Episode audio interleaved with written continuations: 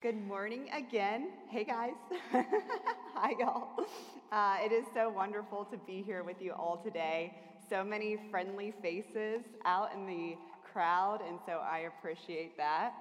Hi, Thomas.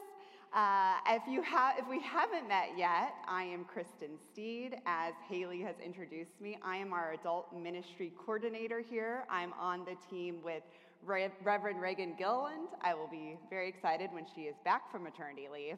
But for now, I'm holding down the fort in our adult ministry area. And as Haley also said, I just finished my first year of seminary at Perkins School of Theology in hopes of becoming a Methodist elder in the future. So, yes, so Reverend Stephanie Reed Meyer is down in traditional this morning. She has graciously given me this opportunity to come preach my first sermon with you all today. So, history in the making, folks. Um, just kidding, but I am really excited to be here with you all, and I am going to be kicking off the new sermon series, Diving Deep, and we're going to look at the book of James, or the letter of James. And so today we're going to cover kind of like the, the who, what, why, where, how, why are we reading James, and how is this still relevant to us today? Because this is a letter that was written centuries, centuries ago. But we all know that we can still find amazing goodness and wisdom and truth in these ancient letters. So, has anyone ever sent a letter, or maybe not a letter, but an email uh, to the wrong person? Or been on the receiving end of it when it wasn't actually you as the intended original audience? Um, yeah, me too. Lila, I don't think you have email yet. I am your mother, so I know this. But for, nor Nora, but for those of you that have, I did this about a year and a half ago. I had applied to seminary, I had been accepted, I was excited but nervous, and so I had only told a few people on staff that I was thinking about this crazy adventure. Um, if we haven't met yet, I have been married for 14 years to my wonderful husband Trent. We have two amazing daughters, Lila, who is eight, and Nora, who is five. And um, you know, this felt a little later in life. So, how crazy would this be to go to seminary? So, I told a few clergy, but not very many. But I was filling out my essays and scholarships one day because you need money to pay for seminary. And um, it asked, okay, we need the contact uh, to be able to tell us that you are a member of a local United Methodist church. And I was like, no problem. I'll send it to our director of welcoming engagement, Lisa Booth. Lisa at cumc.com, submit. Oh, Lisa has no idea I'm going to seminary. Lisa's going to be receiving an email about her communications director who wants a scholarship for Perkins so I quickly pick up the phone and I'm like, Lisa, okay, confidential, but here's the whole rundown. Um, if you could just like keep, I'm not ready yet. She's like, that's so exciting, but Kristen, I don't, I don't have an email from them. And I'm like, you know, hit that send and receive. It's got to be there. They're so fast about it. And she's like, who'd you who'd you send this to? What does the email address say? And I was like, yeah, it says Lisa L I S A at cumc.com. And she's like, Kristen. And I knew before she said it, Oh my gosh, she is the only person on staff that her email address is not first name at CUMC. I had sent it to the Serving Others Director, Lisa Riazzi. So, through a comedy of errors, I had to call her, and basically, at that point, the whole church staff knew that I was attending seminary. But my point here is that sometimes we might receive or look at different things like a letter in the Bible that we weren't necessarily the original audience for. So it can be really helpful if we learn the background and the context to why this letter was first being sent to help it reveal some more truths for our own lives. So we're going to kick off with the first chapter of James, and I'm actually going to take us into the salutation because salutations can tell us a lot about a letter. So we're looking at James 1. James, a servant of God and of the Lord Jesus Christ, to the 12 tribes in the dispersion, greetings.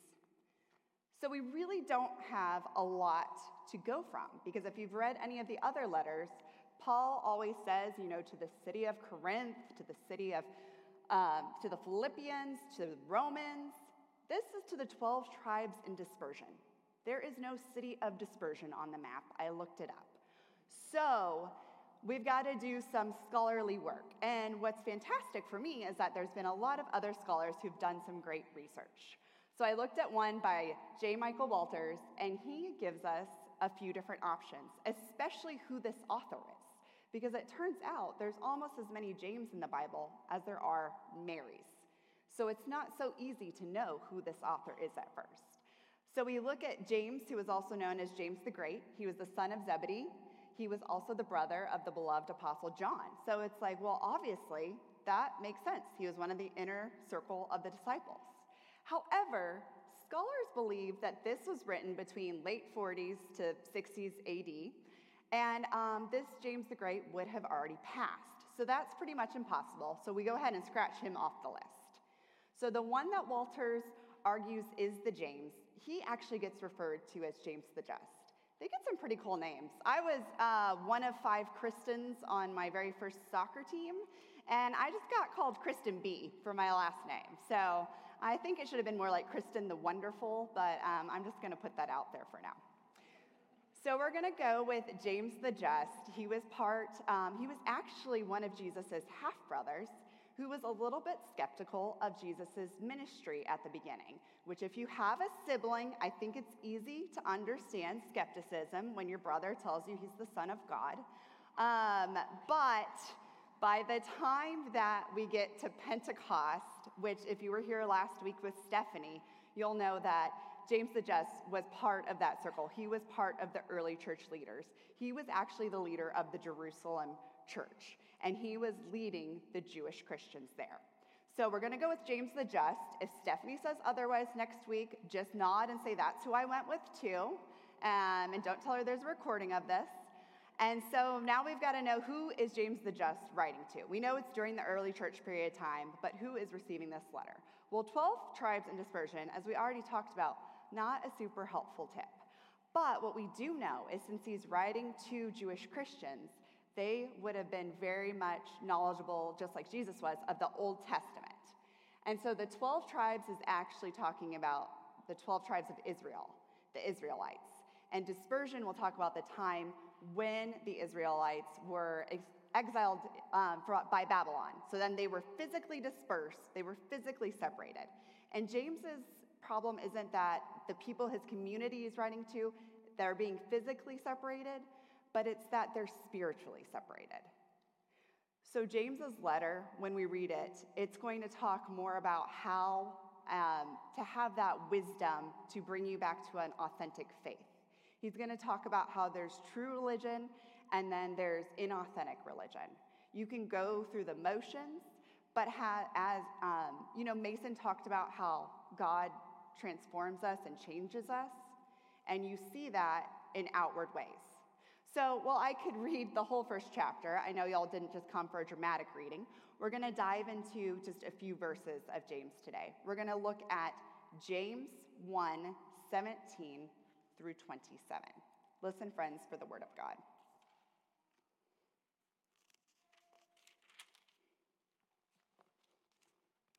Every generous act of giving with every perfect gift is from above, coming down from the Father of lights with whom there is no variation or shadow due to change. In fulfillment of his own purpose, he gave us birth by the word of truth, so that we would become a kind of first fruits of his creatures. You must understand this, my beloved. Let everyone be quick to listen, slow to speak, slow to anger, for your anger does not produce God's righteousness. Therefore, rid yourselves of all sordidness and rank growth of wickedness and welcome with meekness the implanted word that has the power to save your souls. But be doers of the word, and not merely hearers, who deceive themselves. For if any are hearers of the word and not doers, they are like those who look into a mirror, for they look at themselves and on going away immediately forget what they were like. But those who look into the perfect law, the law of liberty, and persevere, being not haters, uh, hearers who forget, but doers who act, they will be blessed in their doing. If any think they are religious and do not bridle their tongues, but deceive their hearts, their religion is worthless. Religion that is pure and undefiled before God the Father is this to care for orphans and widows in their distress, and to keep oneself unstained by the world. This is the word of God for the people of God. Let the church say. So I think you can already hear some of that wisdom just in those few verses of what James is trying to tell this community. But words that we can also take in for ourselves. I mean, think about it quick to listen, slow to speak, slow to anger. So I thought immediately this should be embroidered on a throw pillow. So I couldn't find it on a throw pillow, but Etsy does have almost everything. So I found it on a shirt. So um, I think that other people besides me can feel the relevance of this wisdom that James is passing on today. And if we are slower to speak and quicker to hear, how much more can we hear from each other and our, from our neighbors? I also loved the part about the mirror because if, for me, I think about it as I'm coming here to church and this community, and I'm here looking at a mirror of who I want to be. I'm looking at my values. I'm looking at how I want to care for the orphans and the widows and my neighbors. And when I'm in this building, it is easy for me to say yes. It is harder when I go out of these walls into a world that maybe isn't as friendly to continue to know who I am or who I saw in that mirror. I thought an interesting fact was that Martin Luther, who was the um, start, really helped start the Protestant Reformation, wasn't sure he wanted to include this letter in the Bible, which is always interesting to hear.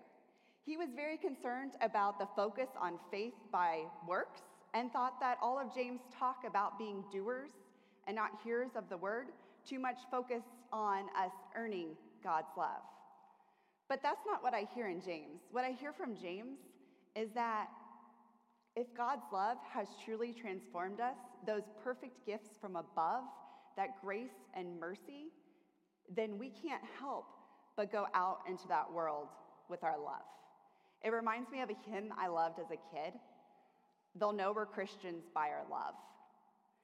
If you don't know it, that's really the main point of it. They'll know we're Christians by our love.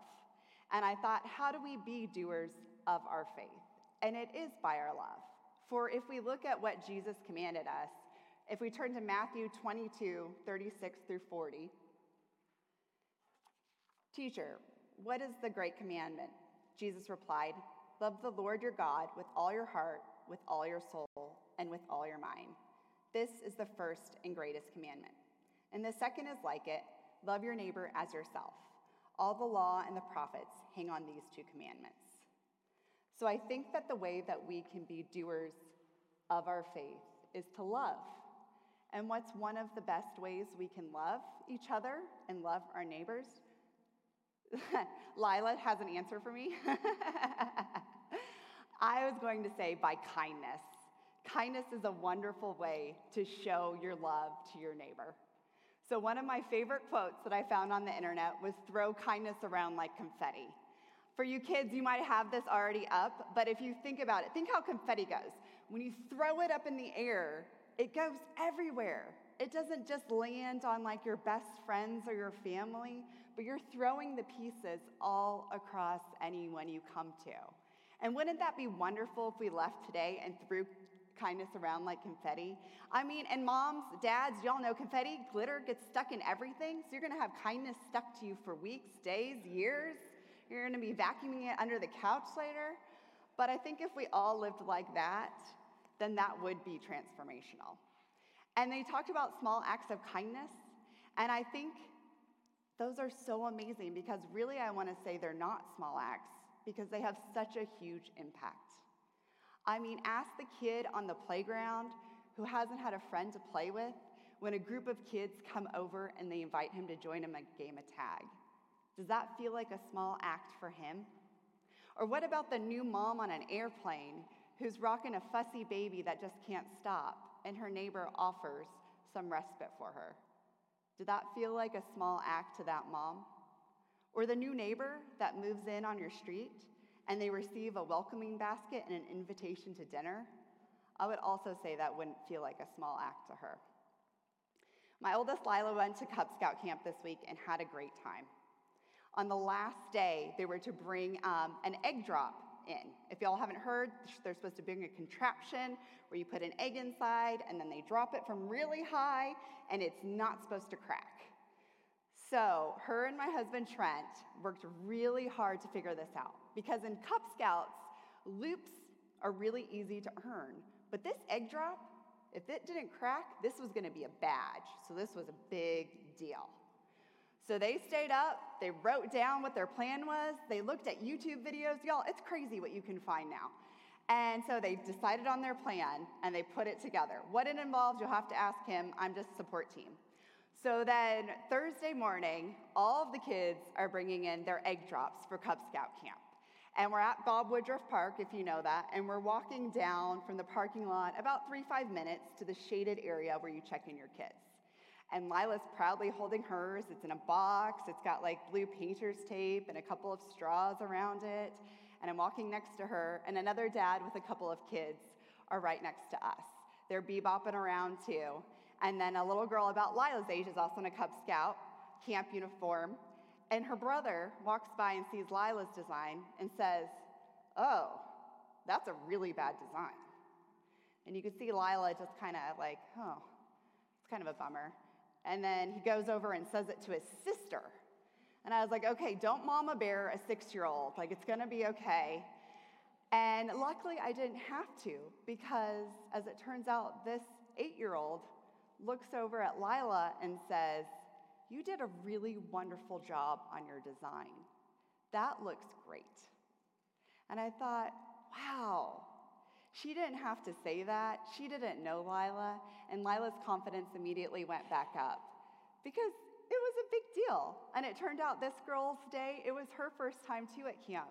So I think she understood what Lila was going to through as well. So I just thought, wow, if kids can do this, I think adults can do this too. So today I'm going to conclude us with a poem called Small Kindnesses by Danusha Laméris, and it talks about small kindnesses as the holy dwelling place. I've been thinking about the way when you walk down a crowded aisle, people pull in their legs to let you by, or how strangers still say, bless you, when someone sneezes. A leftover from the bubonic plague. Don't die, we are saying. And sometimes when you spill lemons from your grocery bag, someone else will help you pick them up. Mostly, we don't want to harm each other. We want to be handed our, coffee, our cup of coffee hot and to say thank you to the person handing it, to smile at them and for them to smile back, for the waitress to call us honey when she sets down the bowl of clam chowder, and for the driver in the red pickup truck to let us pass. We have so little of each other now so far, from tribe and fire, only these brief moments of exchange. What if they are the true dwelling place of the holy, these fleeting temples we make together when we say, Here, have my seat. Go ahead, you first. I like your hat. Amen.